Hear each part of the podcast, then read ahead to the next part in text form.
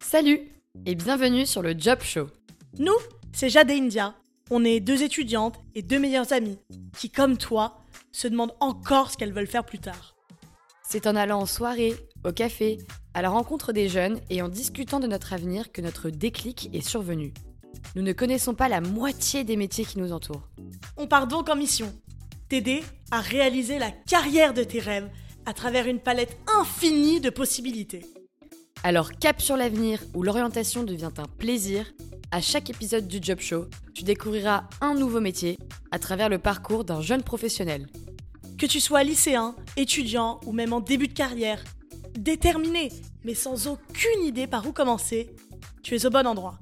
Cet épisode est fait pour toi. Aujourd'hui, nous nous plongeons dans l'univers fascinant de l'art, au plus près de la vente des œuvres. Notre invité est venu nous raconter son quotidien avec le fruit de son travail, le catalogue des ventes. Son métier est peu connu, mais est incontournable. Elle occupe un rôle unique et est une pièce essentielle dans la mise en valeur des œuvres qui seront bientôt sous le feu des acheteurs. Salut Gabrielle, comment vas-tu? Très bien, toi? Bah, Très bien, merci, on est très contente euh, de t'avoir aujourd'hui. Est-ce que tu peux te présenter rapidement, s'il te plaît? Alors, euh, je m'appelle Gabrielle, j'ai 26 ans et je suis catalogueuse dans une maison de vente aux enchères. Très, euh, très intéressant, encore un nouveau métier. Est-ce que, euh, avant d'être catalogueuse, tu peux nous parler un peu des, études que tu as faites et des, stages qui t'ont mené à ton métier aujourd'hui? Alors, j'ai fait une licence de droit à SAS. après ça, j'ai fait un, un, master de marché de l'art dans une école privée qui s'appelle l'ICAR. Et euh, j'ai fait pas beaucoup de stages, j'en ai fait un au comité professionnel des galeries d'art. C'est un syndicat de galeries. Euh, enfin, c'est pas un syndicat, mais c'est une, espèce d'organisme qui fédère des galeries euh, partout dans la France.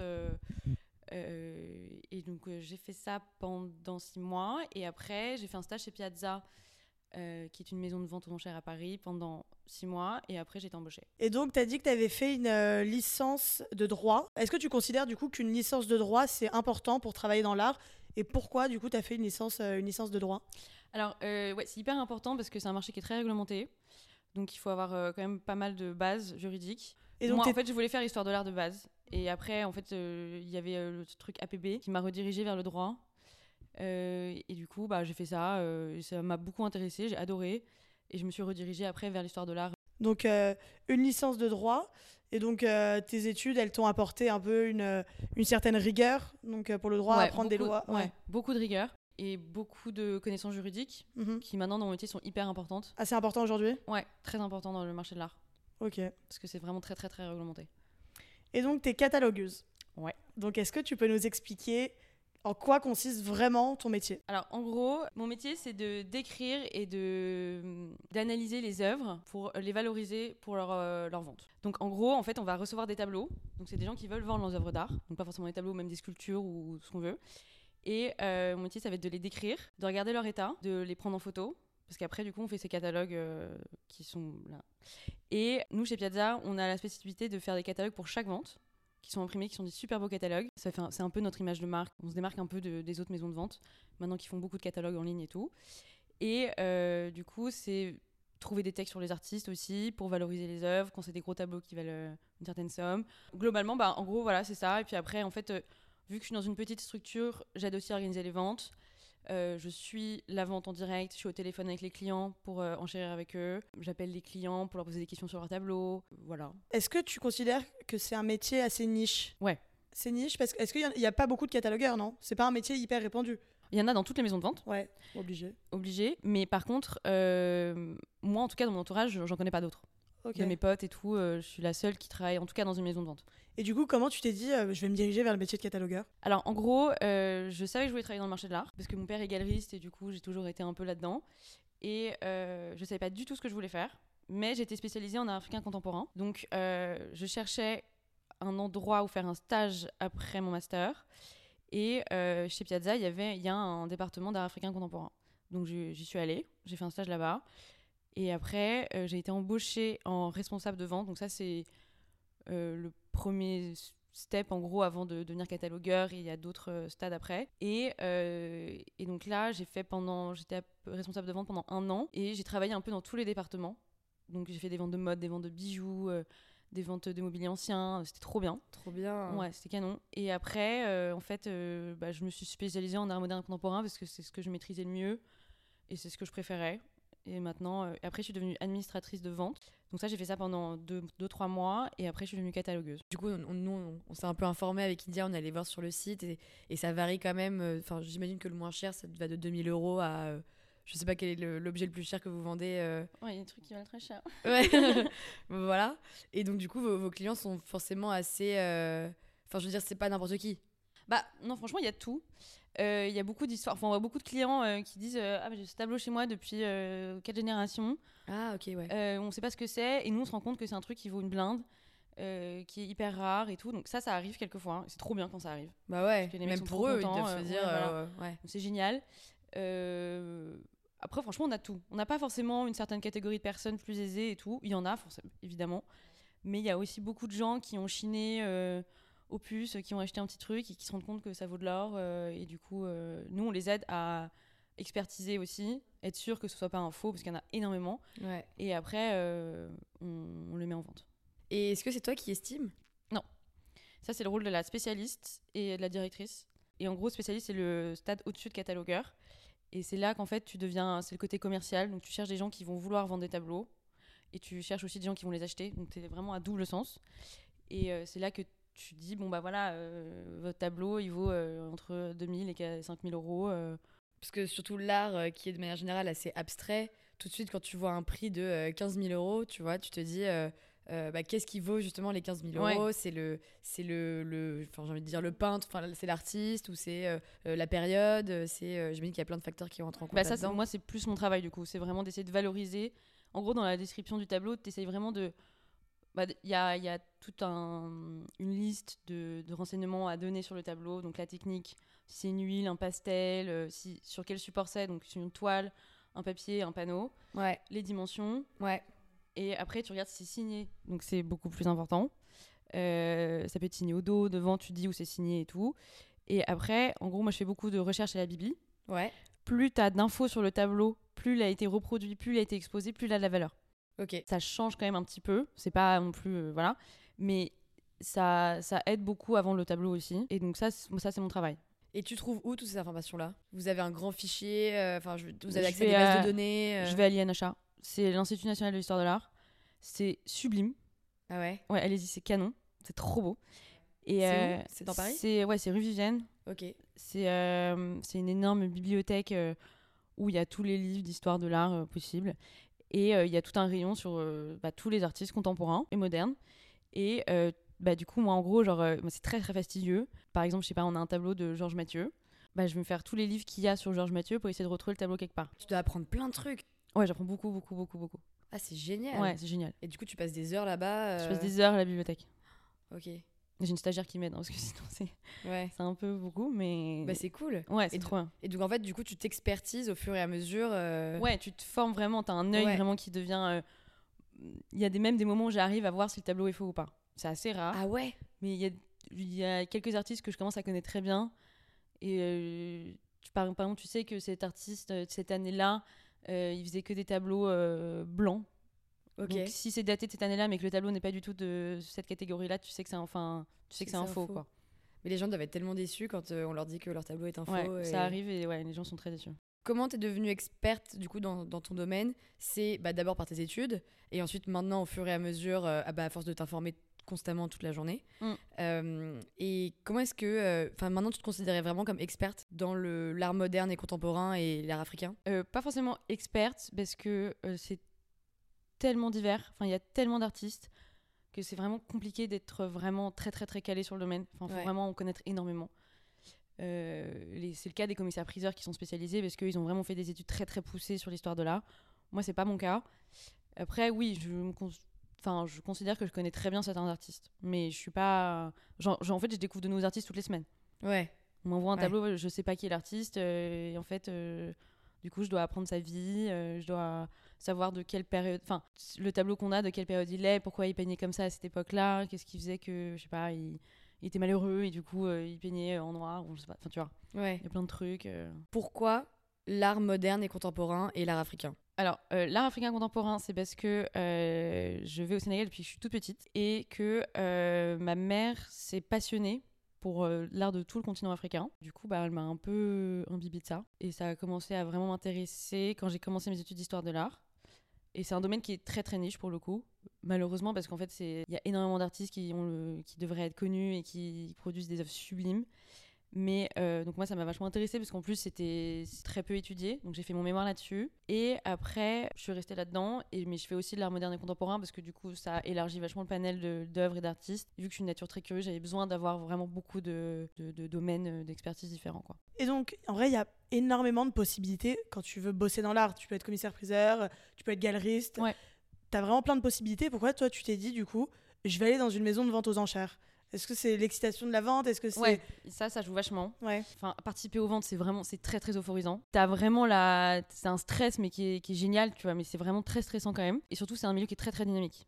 Tu vois mhm. des clients tout le temps, tu vois des œuvres tout le temps, tu tu passes ta vie à découvrir de nouveaux trucs. Donc en fait, en galerie, ça m'intéressait un peu moins parce que t'es quand même assez seul. Enfin, ça dépend des galeries, mais t'es quand même assez seul dans, bah, dans ta galerie. Euh, mais c'est aussi un très beau métier parce que tu valorises beaucoup d'artistes qui sont pas très connus et tout. La vote en enchères, en vrai, t'animais. Euh... Ouais, c'est très, enfin, c'est hyper euphorisant. C'est mhm.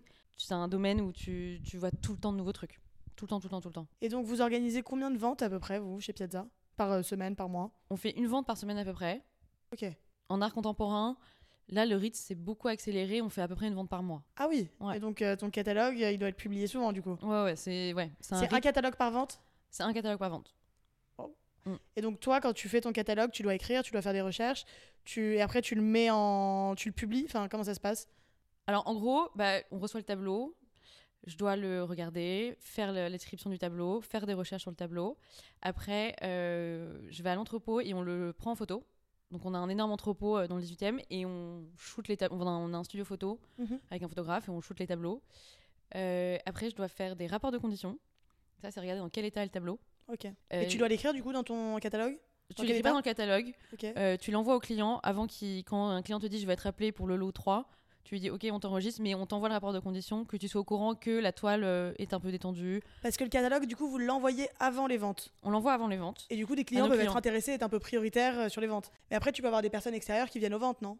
Oui en gros en fait on expose les tableaux à peu près une semaine avant la vente, mhm. pendant cinq jours, euh, parce qu'on a euh, nos bureaux sont dans le 8e, on a un énorme hôtel particulier magnifique, donc on a deux étages d'expo, c'est sublime. Et donc euh, déjà monter les, monter les expos c'est hyper intéressant aussi. Du coup les clients viennent voir les expos, il y a les catalogues à disposition et on leur donne s'ils veulent ou ils les consultent. Et voilà. Est-ce que tu peux nous expliquer globalement et brièvement le processus pour cataloguer des objets ou des œuvres d'art? Le processus le plus qu'on a le plus souvent, c'est un client qui nous envoie un tableau par mail. Il nous dit voilà, euh, je veux vendre ce tableau. Donc on lui répond, on lui donne une estimation. On organise un transport. Le tableau vient euh, dans notre entrepôt. Euh, moi, j'ai des jours dédiés où je vais à l'entrepôt et je regarde tous les tableaux qu'on a reçus. Je fais les fiches. Donc les fiches, c'est Pablo Picasso, date de naissance, huile sur toile, les dimensions, signées, datées, en bas à droite, voilà.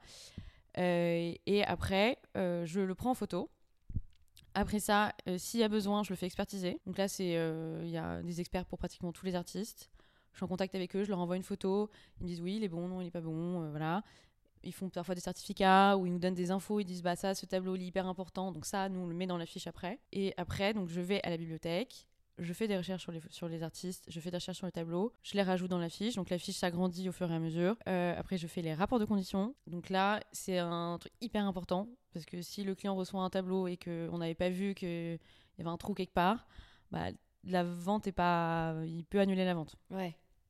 Donc ça, faut pas se foirer. Ouais. Mais c'est pas. Euh, voilà. Euh, il y a un truc assez marrant là-dedans, c'est que j'ai une lampe UV et je regarde si les tableaux sont retouchés. Ah, énorme, comme dans les films. Ouais, exactement. bah voilà. Euh, j'ai une petite lampe et je la regarde, je suis dans le noir et tout, c'est sympa. Enfin, j'ai toujours ça très, très marrant.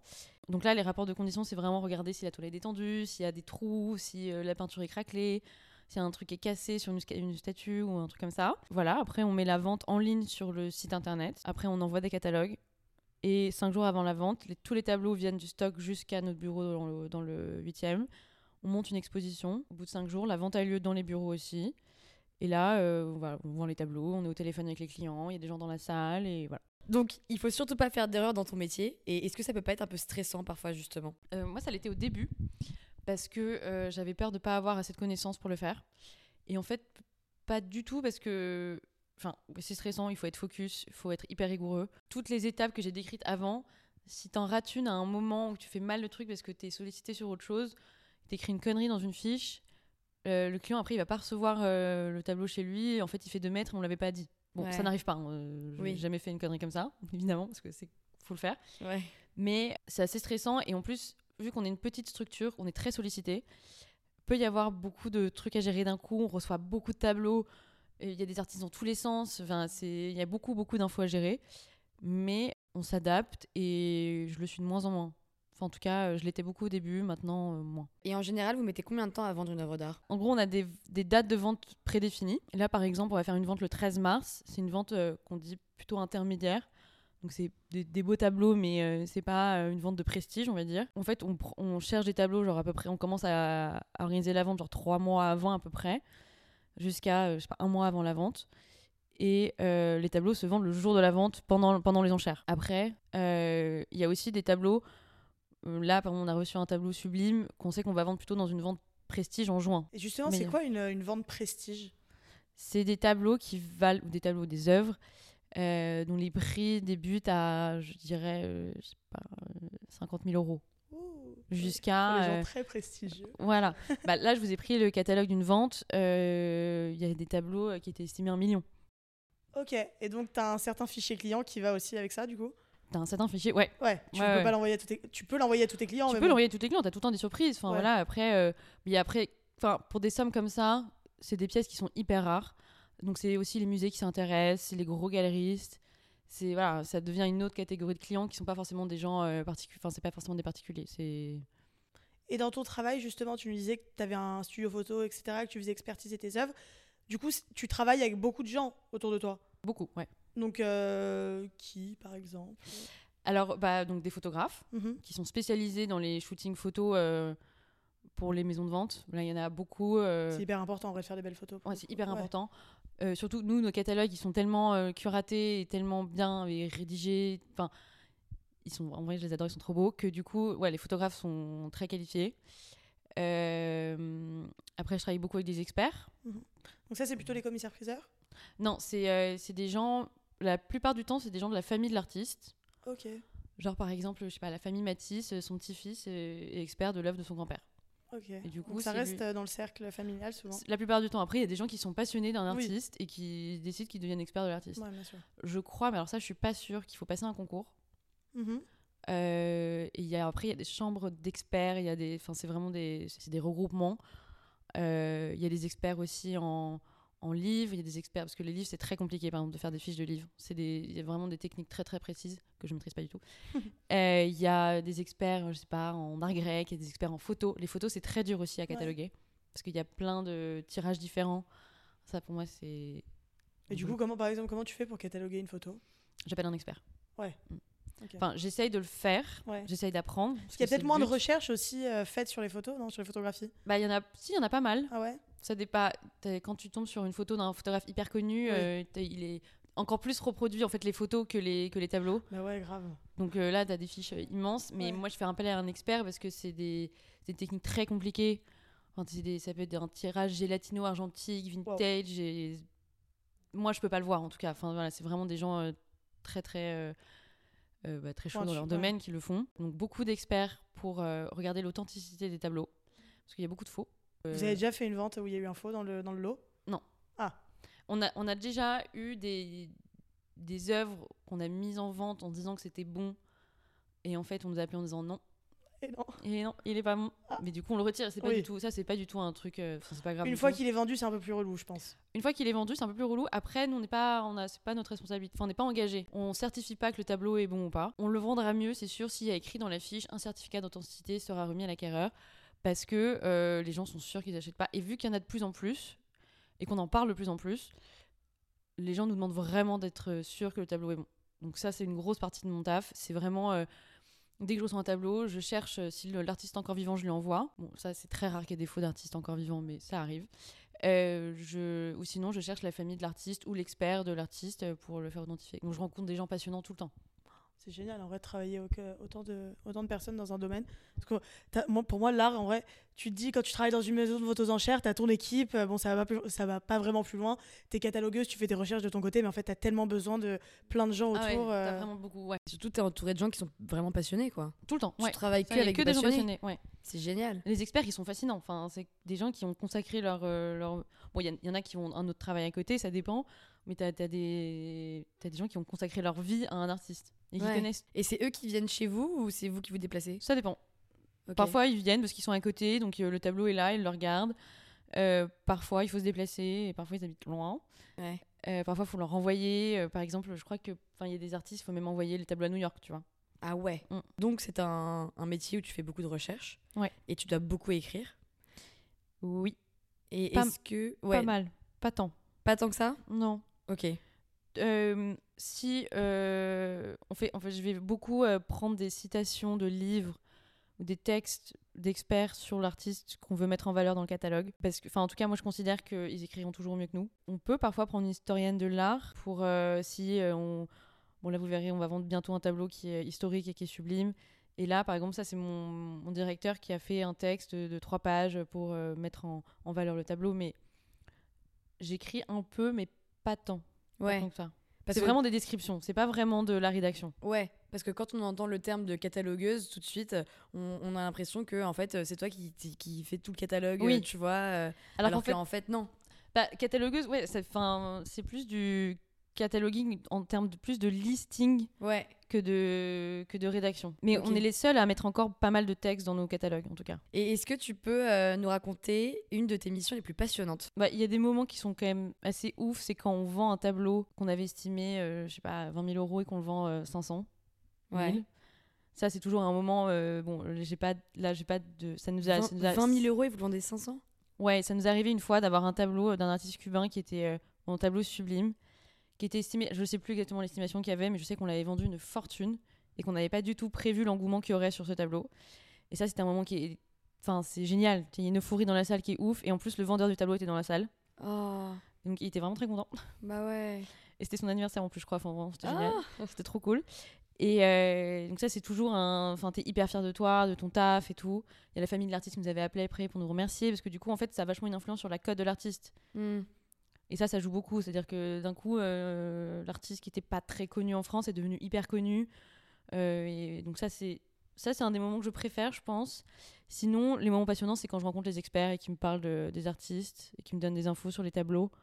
C'est toujours des gens qui sont, qui sont Ouais. passionnants, qui savent tout de l'œuvre de l'artiste et qui, je sais pas, qui transfèrent vachement, ben, beaucoup de savoir. euh, et ça, c'est toujours, toujours cool. Puis c'est fascinant aussi parce que tu rencontres, je sais pas, le- des gens de la famille d'artistes qui sont légendaires. Donc en fait, Ouais. euh, enfin, quand t'es passionné, tu es hyper impressionné. C'est génial. Et t'as déjà rencontré un artiste? Enfin, un artiste assez connu euh, On en voit pas mal, ouais. En fait, en maison de vente, enfin en tout cas, enfin en enfin, dans notre département en tout cas, euh, on appelle ça le second marché, c'est-à-dire que les artistes, on va pas vendre des, des artistes qui sont, on va dire jeunes, parce que euh, il faut déjà qu'ils aient une cote. Donc la cote, elle va plutôt se faire en galerie. Et après, quand a vraiment un artiste qui, qui devient assez connu sur le marché, il passe plutôt en maison de vente. Donc les artistes très contemporains, on maîtrise moins le.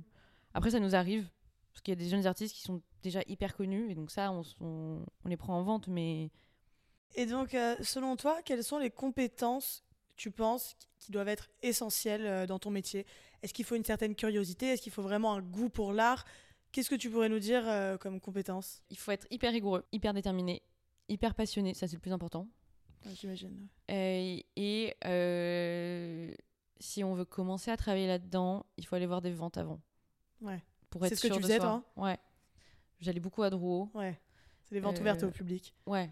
Et, mais toutes les ventes sont ouvertes au public. Donc, tu peux venir chez Piazza comme ça, euh, regarder une vente. Euh, mais chez Drouot, c'est il y a un monde de C'est théâtral aussi. Ouais, c'est théâtral et c'est il y a une ambiance dingue et ouais, ça c'est vraiment aller voir des ventes avant. Ok. Et quand même, s'y connaître, du coup, se former un peu avec son goût pour l'art.